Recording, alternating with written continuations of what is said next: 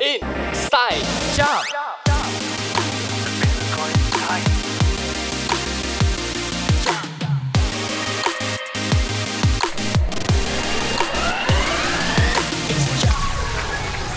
Xin chào các bạn thính giả của Zone Radio. Mình là Tô Hy và các bạn đang lắng nghe Inside Job, một talk show với những khách mời là chuyên gia có nhiều kinh nghiệm và trải nghiệm trong lĩnh vực mà họ đang làm việc.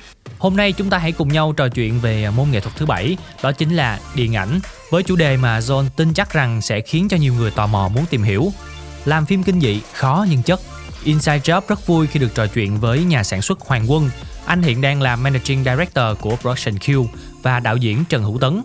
Cả hai anh thì đều là những người rất quan trọng góp phần tạo nên thành công của các bộ phim thuộc thể loại thriller sinh tồn như là Bắc Kim Thang, Rừng Thế Mạng hay là Chuyện Mai Gần Nhà. Xin chào hai anh ạ. Chào Zone, chào khán thính giả của chương trình. Xin được chào tất cả quý vị khán thính giả của Zone và MC Tô Hy. Quân cũng rất là cảm ơn Zone để có lời mời, bởi vì sẽ rất là hiếm hoi cho một cái ngành nghề đặc biệt như sản xuất phim được tiếp cận với tất cả quý vị khán thính giả của Zone. Dạ, đầu tiên thì cảm ơn hai anh ngày hôm nay đã dành thời gian đến với Inside Job để chia sẻ về một chủ đề mà em nghĩ là rất là nhiều bạn thính giả tò mò. Đó là những bí ẩn đằng sau việc tạo ra các bộ phim kinh dị. Nói thẳng, kể thật, series talk show về nghe từ người trong cuộc. Inside Job 20 giờ thứ 3 hàng tuần trực tiếp trên Zing MP3 và FM 89 MHz. Inside Job, from experts to newbies.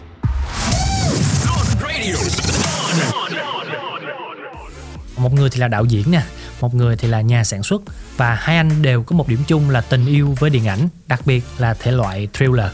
Ngoài ra thì còn có một điểm chung nữa là trước đây hai anh đều từng làm việc trong lĩnh vực quảng cáo. Vậy thì không biết là cơ duyên nào để có nhà sản xuất Hoàng Quân và đạo diễn Trần Hữu Tấn như hiện tại ạ? Và công việc quảng cáo trước đó đã giúp ích cho hai anh thế nào khi mà mình chuyển sang làm phim? Anh phải rất là cảm ơn cái công việc trước đây của anh là giám đốc sáng tạo. Bởi vì nhờ đó thì anh mới có một quy trình làm phim mà nó có cái sự gọi là bài bản theo cách riêng của anh. Bởi vì ở bên quảng cáo tụi anh làm quảng bá sản phẩm, tức là tụi anh bán hàng, bán một cái món hàng bằng những cái chiêu bài marketing khác nhau đến người tiêu dùng. Thì nó cũng giống y chang như khi mình làm phim, tức là mình bán một bộ phim để cho khán giả họ mua vé. Nói nôm na thì cái bộ phim nó sẽ là một cái món hàng để mình bán cho khán giả. Thì cái việc bán hàng này nó bắt buộc thì nó vẫn phải có những cái tiêu chí và có những cái bắt buộc để mà cái người bán hàng họ biết cách. Ví dụ như đầu tiên đó là mình phải thấu hiểu được thị trường. Thấu hiểu thị trường ở đây, ở bên phim ảnh thì ngược lại, có mình phải thấu hiểu được cái đối tượng khán giả mà mình hướng tới. Ví dụ như câu chuyện của mình, thể loại phim của mình thì cái nhóm khán giả nào sẽ là cái đối tượng chính. Từ đó mình sẽ khai thác được cái xu hướng, những cái gì trending, hoặc là âm nhạc, hoặc là tình tiết, hoặc là những cái gì mình có thể mình tạo được cái sự tò mò của họ và bắt buộc họ phải mua vé, bỏ ra hơn 100 ngàn để mua một cái vé xem phim để vào rạp.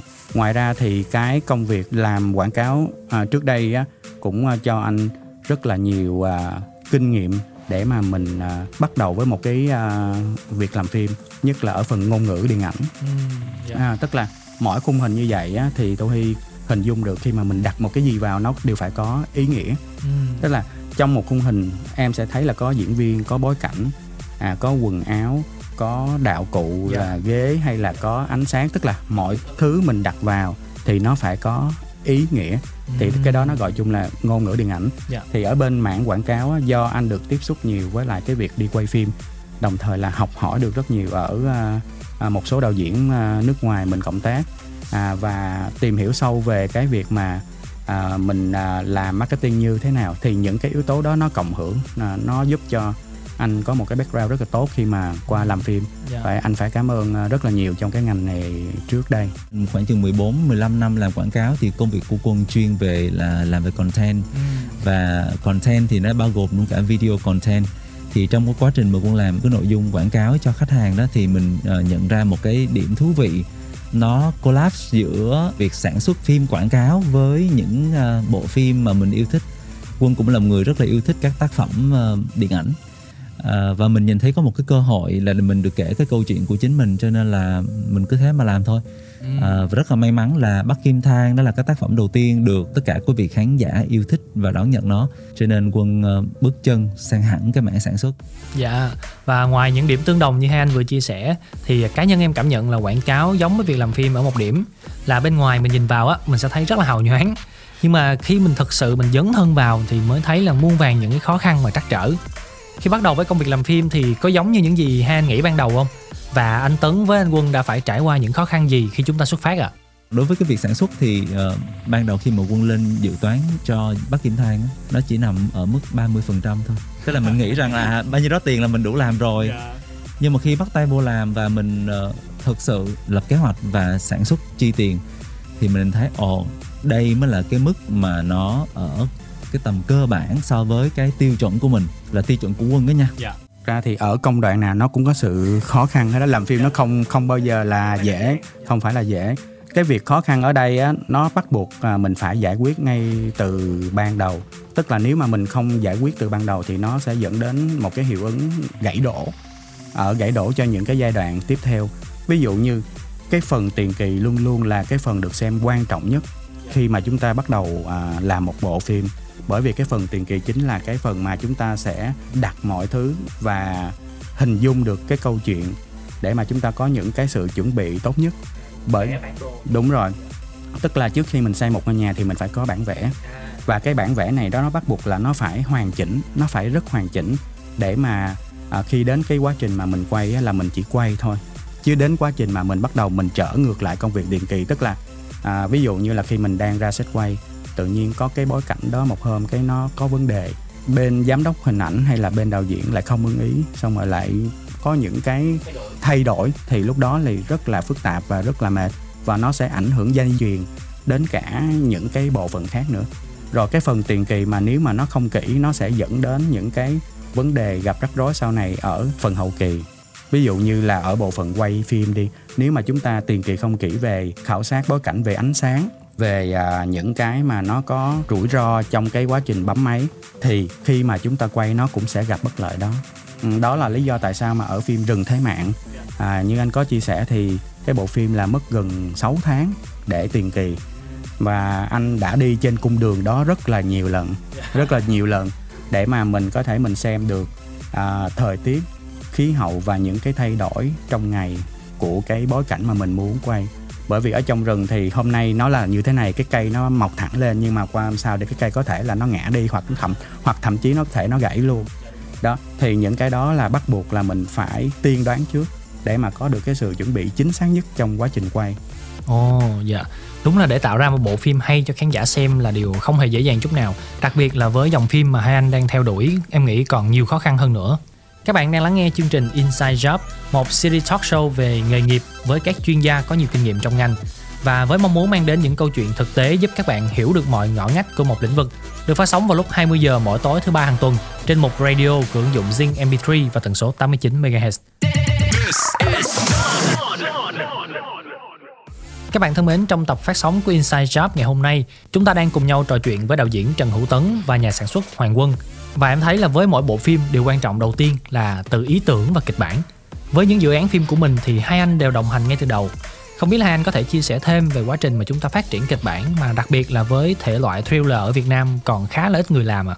Quá trình phát triển kịch bản thì nó sẽ kéo dài vài tháng là chuyện bình thường. Trước khi mình có được một kịch bản hoàn chỉnh thì nó sẽ đi qua rất là nhiều bước. Nó sẽ bắt đầu từ cái bước là mình sẽ phải có cái idea trước. Sau khi mình có idea thì mình phát triển synopsis nè. Sau khi có synopsis xong thì mình sẽ bắt đầu phát triển những cái thông tin về hồ sơ nhân vật. Rồi nó phát triển thành bit sheet. Rồi từ bit sheet thì mình sẽ phát triển thành kịch bản, thành outline kịch bản. Sau outline kịch bản sẽ ra bản rap. Nó có thể rap 1 cho đến rap 20 mấy là chuyện bình thường.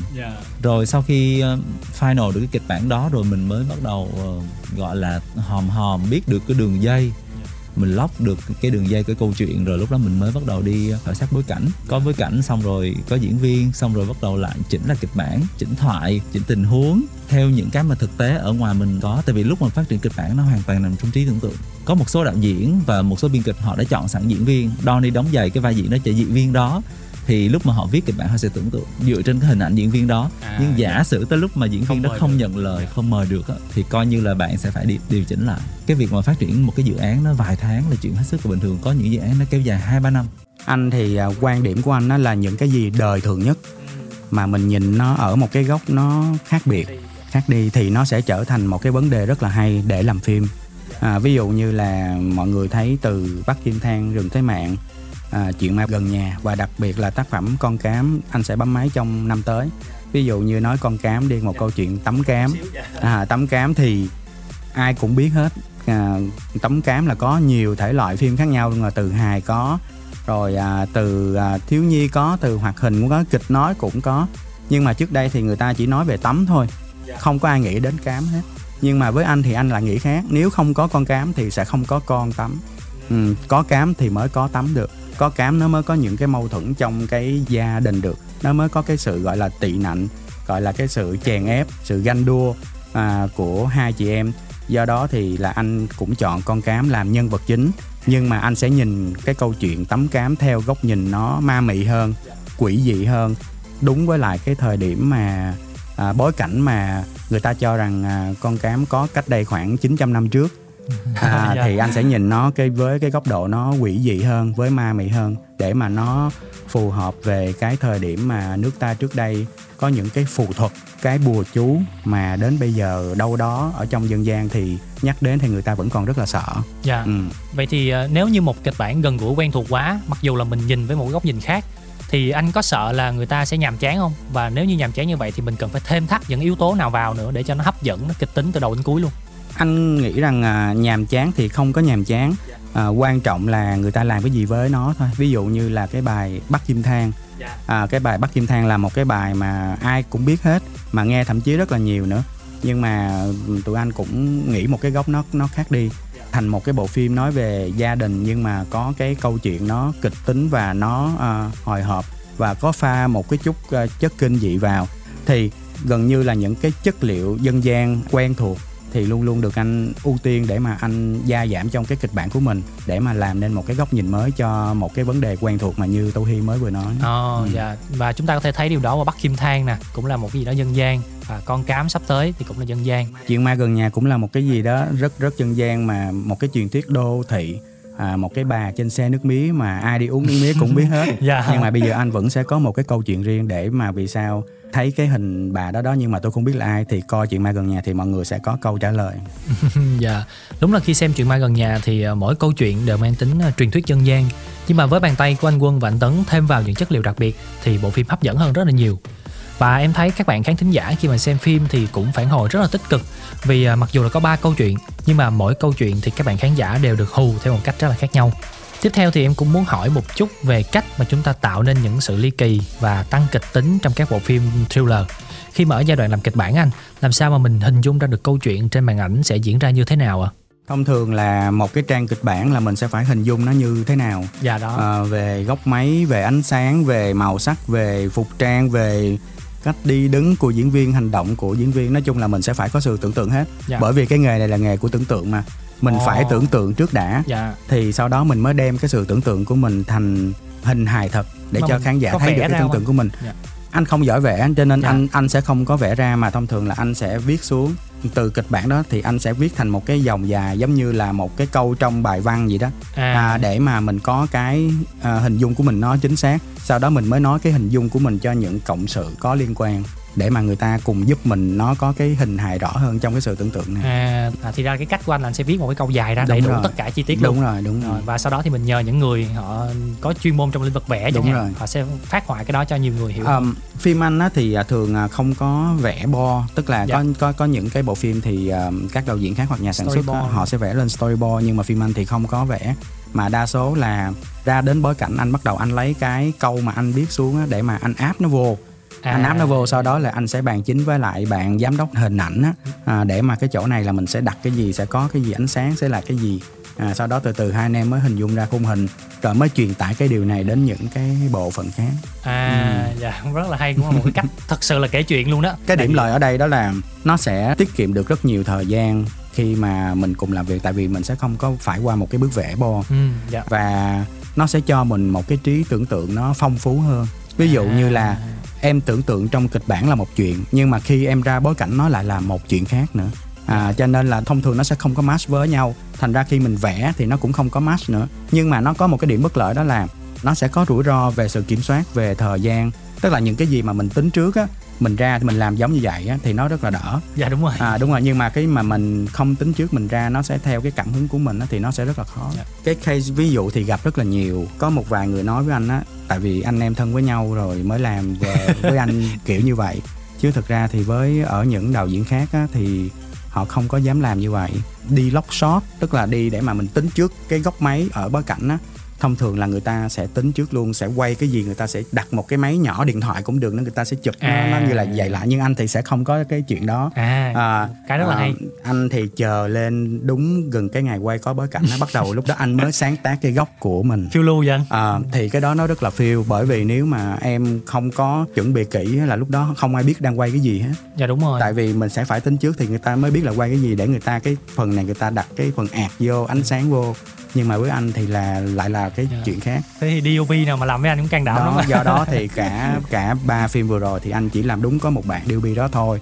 Tại vì bạn đó là cái người rất hiểu anh. Và em nghĩ là mỗi đạo diễn thì sẽ có một phong cách riêng cho mình, miễn sao là mình làm hiệu quả nhất là được. Và sẵn chúng ta đang nói về cách setup góc máy nè, em thấy với phim Rừng Thế Mạng có khá là nhiều cảnh đêm tối và di chuyển trong rừng sâu rậm rạp. Vậy thì làm sao mình setup ánh sáng và máy quay để mình bắt hình tốt nhất anh? Trong những cái cảnh đêm trong kịch bản á, tụi anh không có quay đêm được. Không dám đoàn nào có thể quay đêm ở trong rừng được. Bởi vì khi mà tính cái phương án mà quay đêm thật ở trong rừng á, thì em sẽ phải đem rất là nhiều đèn vào để đánh sáng cả một cái góc rừng hay là một khu rừng. Mà khi mà đã có nhiều đèn, những cái đèn lớn nữa, thì em sẽ phải thêm những cái anh em bên ánh sáng, thêm số lượng nhân sự về team ánh sáng. Mà một cái team ánh sáng mà một cái cây đèn đã bình thường thôi là đã 20 người rồi. Thì nếu mà em đã thêm nhiều cây, có nghĩa là cái số lượng người nó phải nhân lên. Rồi em nhân số lượng người lên, em nhân số lượng đèn lên, nhưng mà em làm thế nào để đem cái người và cái đèn nó vô trong cái cảnh quay là một vấn đề nữa. Cho nên là với cái kinh phí cho phép và với cái thời gian cho phép thì tụi anh không thể nào làm được cái chuyện mình quay đêm thật. Thì cuối cùng là giám đốc hình ảnh và anh tính đến cái phương án là mình sẽ quay cái buổi chiều để mình giả đêm. Tức là tụi anh sẽ chọn một cái thời điểm là gần tắt nắng, nó gọi là regime. Tức là cái giờ mà đang chuẩn bị mà mặt trời lặn á. Mặt trời nó đã xuống thấp thấp rồi. Thì tầm từ 4 giờ rưỡi cho đến 6 giờ 15. Nhưng mà ở trong rừng thì nó sớm hơn. Ở trong rừng thì nó dao động khoảng tầm từ 3 giờ cho đến 5 giờ.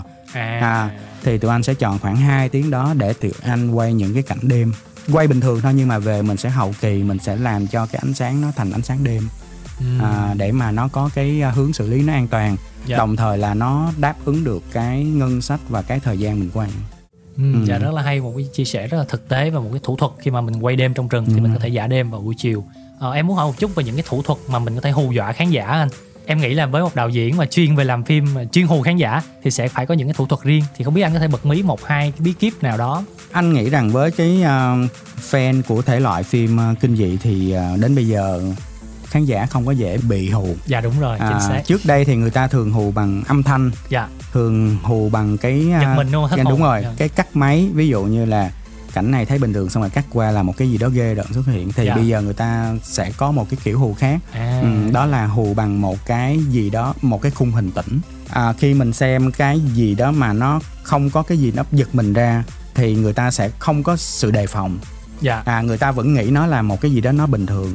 Nhưng mà trong cái bình thường đó nó sẽ có bất thường về hành động, về tiếng nhạc, hoặc là về cách hóa trang. Cách hóa trang ở đây không phải là làm cho cái lưỡi nó dài ra hay là con mắt nó dài ra theo truyền thống, mà là cái hóa trang cái nhân vật nhìn nó rất là dị dị bằng ánh mắt, hoặc là bằng những cái cử chỉ mắt môi miệng. Tức là những cái bình thường nhất, góc nhìn nó khác thường. Thì người ta sẽ có sự ám ảnh hơn. Cái này anh không gọi là hù mà nó sẽ mang đến cho cái sự ám ảnh nhiều hơn. Hiện giờ thì đa số các đạo diễn phim kinh dị đang đi theo cái hướng này để mà nó mang đến cái sự mới lạ. Tại vì khán giả họ đề phòng lắm rồi, họ xem phim họ biết cảnh nào chuẩn bị hù là họ sẽ bịt lỗ tai lại hay họ che mắt lại. Thì thành ra để lấy được cái hiệu quả sợ của khán giả thì mình sẽ phải tính cái phương án khác. Tức là ngày xưa người ta hù rất đơn giản, tại vì những cái hóa trang, những cái hình ảnh, những âm thanh đó là nó dễ làm lắm. Nhưng mà vấn đề là một cái khung ảnh bình thường mà để cho người ta sợ, người ta dây dứt, người ta ám ảnh rất là khó làm. Một thông tin, một bí kíp rất là thú vị mà anh Tấn bật mí cho các bạn đang lắng nghe Inside Job hôm nay. Các bạn thân mến, chương trình Inside Job thì được lên sóng vào 20 giờ mỗi tối thứ ba hàng tuần và được podcast lại trên nhiều nền tảng như Zing MP3, Spotify hay là Apple Music. Ngoài ra thì Zone Radio còn có 2 chương trình với nhiều nội dung mới mẻ, cập nhật những thông tin, trào lưu và các hoạt động giải trí là Breakfast Zone được phát vào 7 giờ đến 9 giờ sáng mỗi ngày và Dry Zone từ 17 giờ đến 19 giờ chiều mỗi ngày. Hãy cùng đón nghe các bạn nhé.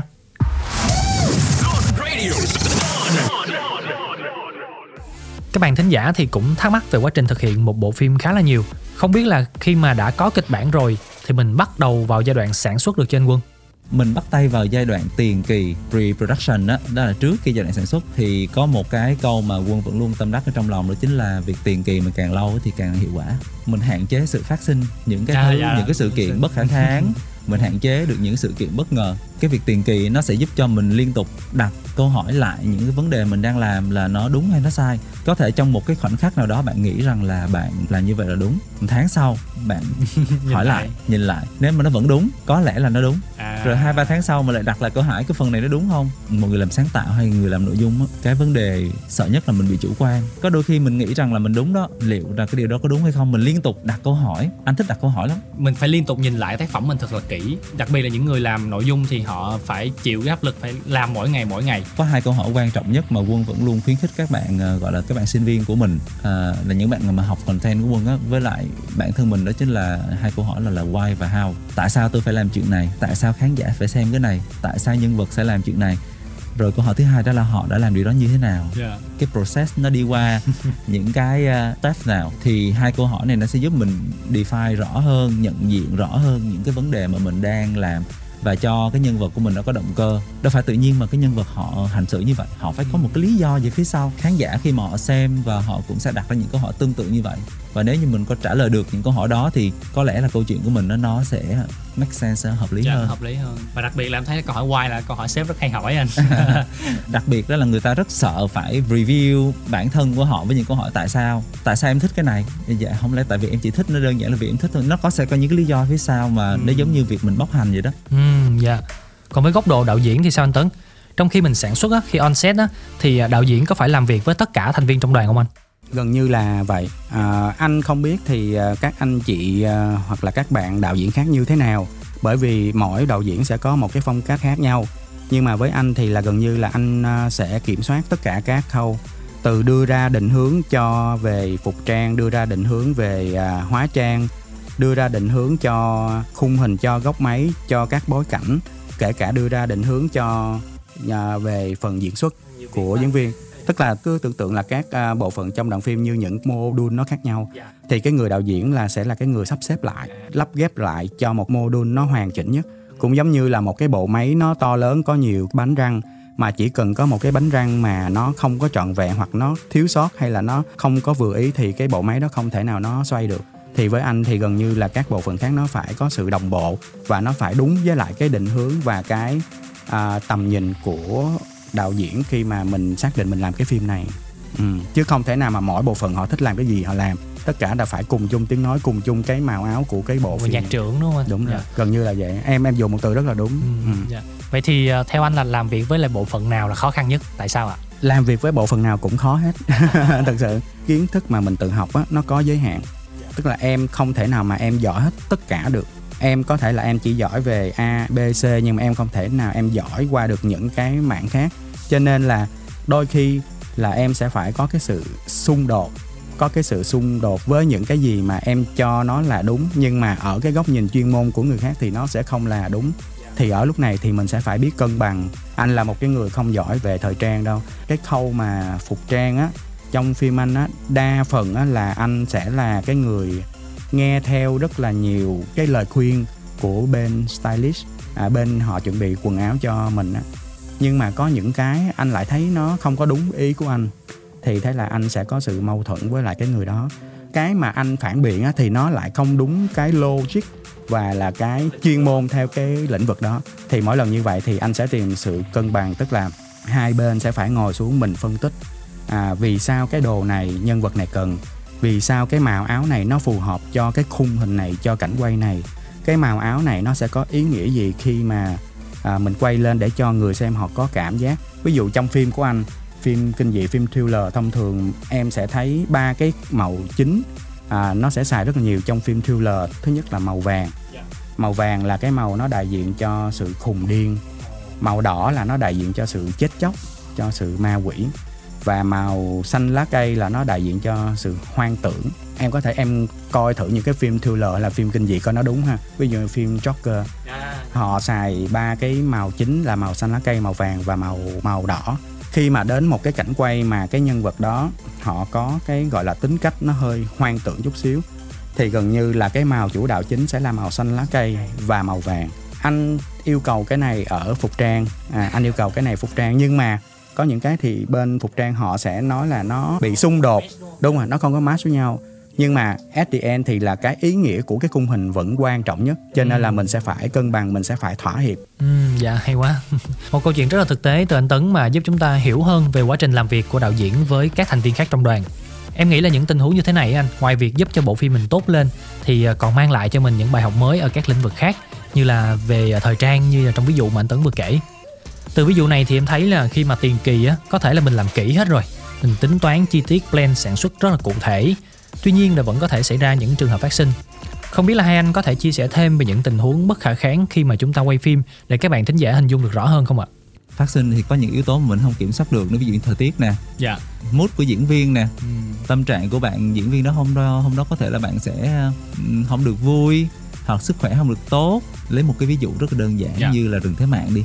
Rừng Thế Mạng là một cái câu chuyện mà được sản xuất rất là đặc biệt, bởi vì nó đi vào tận ở trong cái bối cảnh thật. Có những cái ngày quay mà nó chỉ quay được khoảng chừng 30 phút thôi, là bởi vì mình phải canh đúng cái thời điểm, hoàng hôn là hoàng hôn mà bình minh là bình minh. Và thời điểm đó thì mặt trời nó lên vào mấy giờ và nó xuống vào mấy giờ, phải cập nhật xem coi là hôm đó là trời nắng hay trời mưa, mây nhiều hay mây ít. Ví dụ mình chỉ có 15 phút quay thôi, nhưng mà hôm đó cái cảnh quay đó nó bị trục trặc về máy móc, trục trặc về nhân sự, rồi thì phải nợ cảnh đó sang hôm sau quay lại. Thì đó là câu chuyện mà mình thấy có rất nhiều yếu tố mà nó sẽ phát sinh. Nhưng mà điểm đặc biệt và điểm đẹp đẽ của điện ảnh đó chính là những cái thứ mình coi trên hình đó, nó là câu chuyện thật. Có những cái câu chuyện mà nó thay đổi một cách rất là ngoạn mục. Vui nhớ khi mà đi quay Chuyện Mai Gần Nhà đó, có một cái phân đoạn câu chuyện của mình viết trong kịch bản thì nó là câu chuyện diễn ra vào ban đêm, nhưng mà ngày hôm đó đó thì cái việc setup máy quay, setup đèn á, nó phức tạp và nó kéo dài hơn dự kiến, và quay tới quay lui nó vẫn chưa xong. Khi mà kết thúc cảnh đó thì đã là bình minh rồi, nhưng mà nó lại vô tình rất là trùng hợp và nó rất đẹp với cái kết thúc của câu chuyện đó.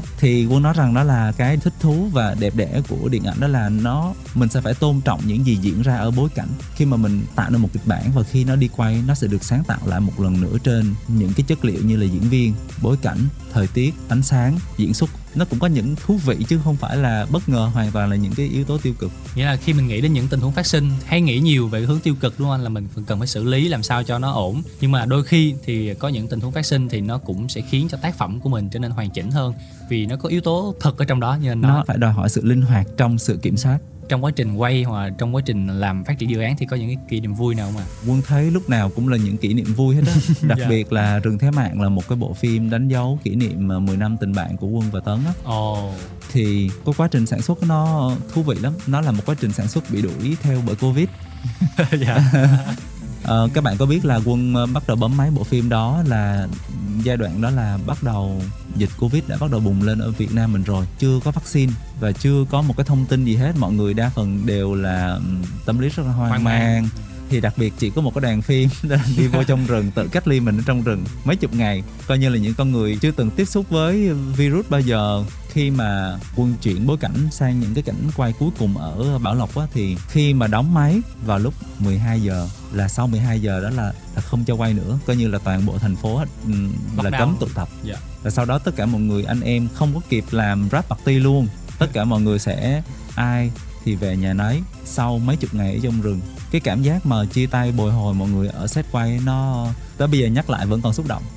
Mô tả một chút cho các bạn khán thính giả thì hiện tại mắt anh cũng hơi rưng rưng khi mà nhớ với những cảm xúc. Vì em nghĩ là trong quá trình làm phim thì ngoài tác phẩm thì còn một ekip, và chuyện gắn kết một ekip để tạo ra một sản phẩm hoàn chỉnh cũng là những kỷ niệm rất là đáng nhớ, và là những cái yếu tố mà khiến chúng ta có nhiều động lực để làm phim. Production Q và Quân với Tấn có một cái điểm rất là đặc biệt là Quân thích làm việc với những nhân tố mới. Khi mà bước chân vào con đường làm phim á, thì mọi người đều đặt những dấu hỏi rất là lớn liệu rằng Tấn và Quân có làm được hay không, bởi vì mình là những người chân ướt chân ráo vào và những người ở những cái ngành khác chuyển qua. Khi mà tụi Quân mang dự án Bắc Kim Thang đi chào đầu tư á, thì hầu như 99% các nhà đầu tư đều từ chối.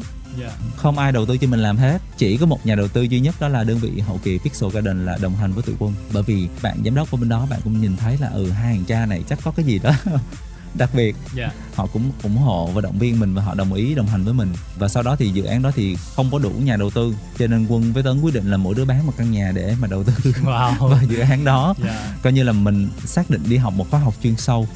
Và mình tự bỏ tiền để mình đi học. Thì thật là may mắn cái dự án đó nó thành công, và tụi Quân không có đứa nào bị mất một cái nhà nào hết.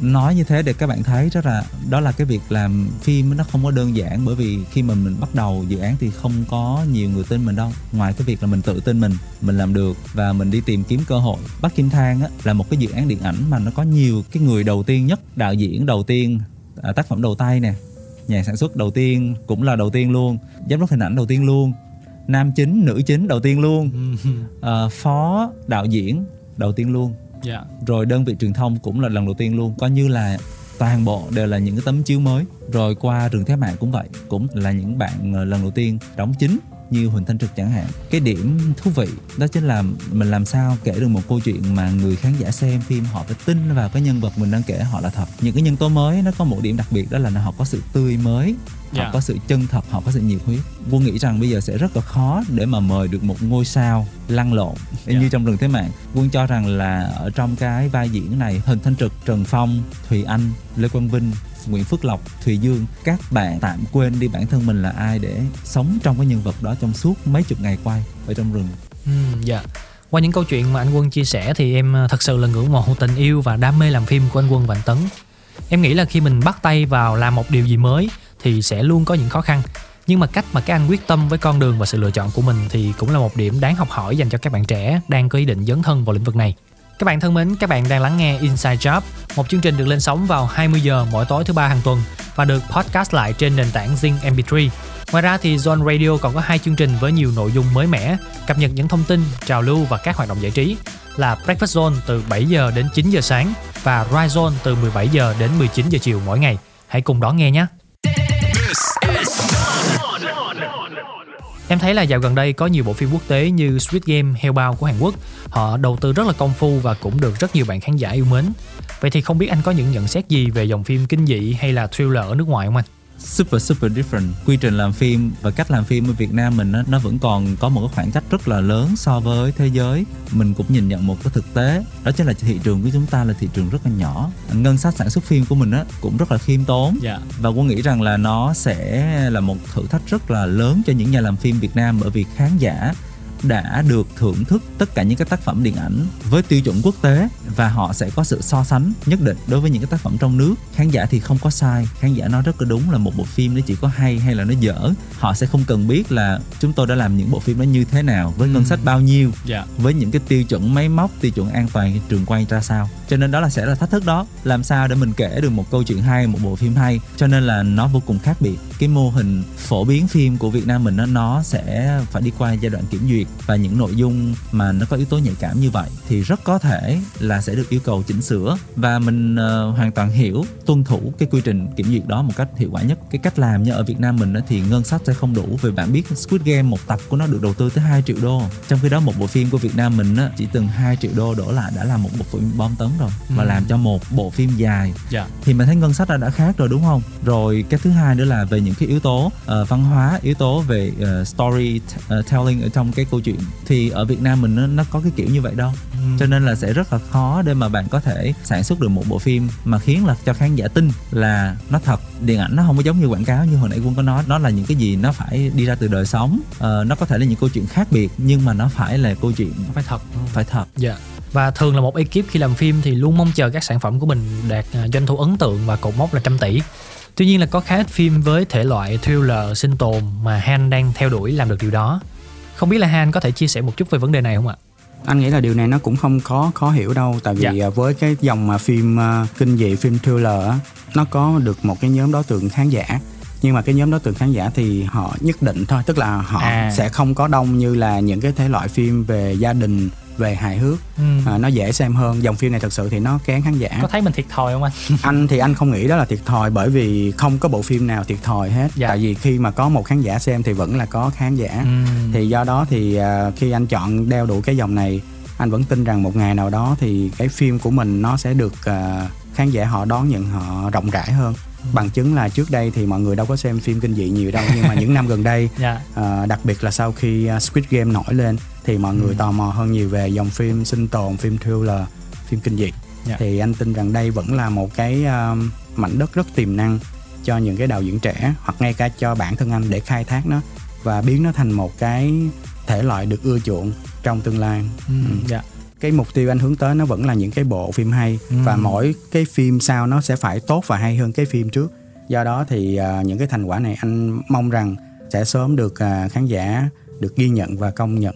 Dạ, cảm ơn anh Tấn và những chia sẻ vừa rồi. Thì thông qua những câu trả lời của anh thì em thấy là việc mình làm nghệ thuật thì cuối cùng vẫn là cái đam mê của mình. Việc mà mình khao khát, mình tạo ra một tác phẩm hay, một câu chuyện thật là tốt để gửi gắm đến cho khán giả, thì đó mới thực sự là điều quan trọng.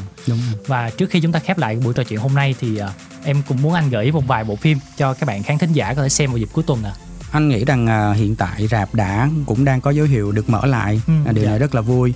Mọi người có thể ra rạp xem hai phim là The Medium, tiếng Việt bên nhà phát hành dịch là Âm hồn nhập xác. Đây là một bộ phim anh đánh giá rất là cao của điện ảnh Thái và Hàn cùng hợp tác. Và phim thứ hai là phim Mac Linen. Đây là phim của James Wan, cũng là một cái góc nhìn rất là lạ trong một cái câu chuyện về phim kinh dị. Còn nếu không ở nhà thì mọi người vẫn có thể xem phim Titan.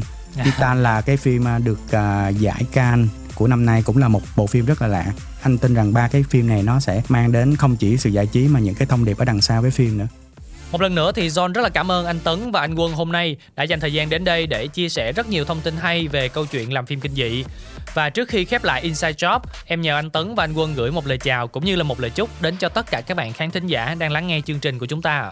Xin được cảm ơn Zone và xin được cảm ơn Tô Hy đã cho Quân có cơ hội được trò chuyện với tất cả quý vị khán thính giả. Quân xin kính chúc tất cả quý vị thật là nhiều sức khỏe, nhiều may mắn và an lành.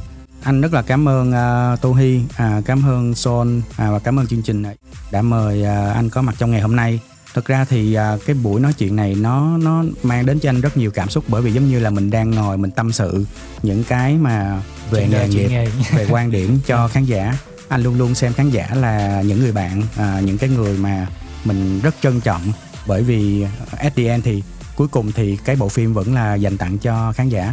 Thì anh chúc cho chương trình, chúc cho khán giả luôn khỏe mạnh và đặc biệt là có những cái nguồn năng lượng tích cực để mà mình vượt qua những cái chuyện khó khăn trong đại dịch.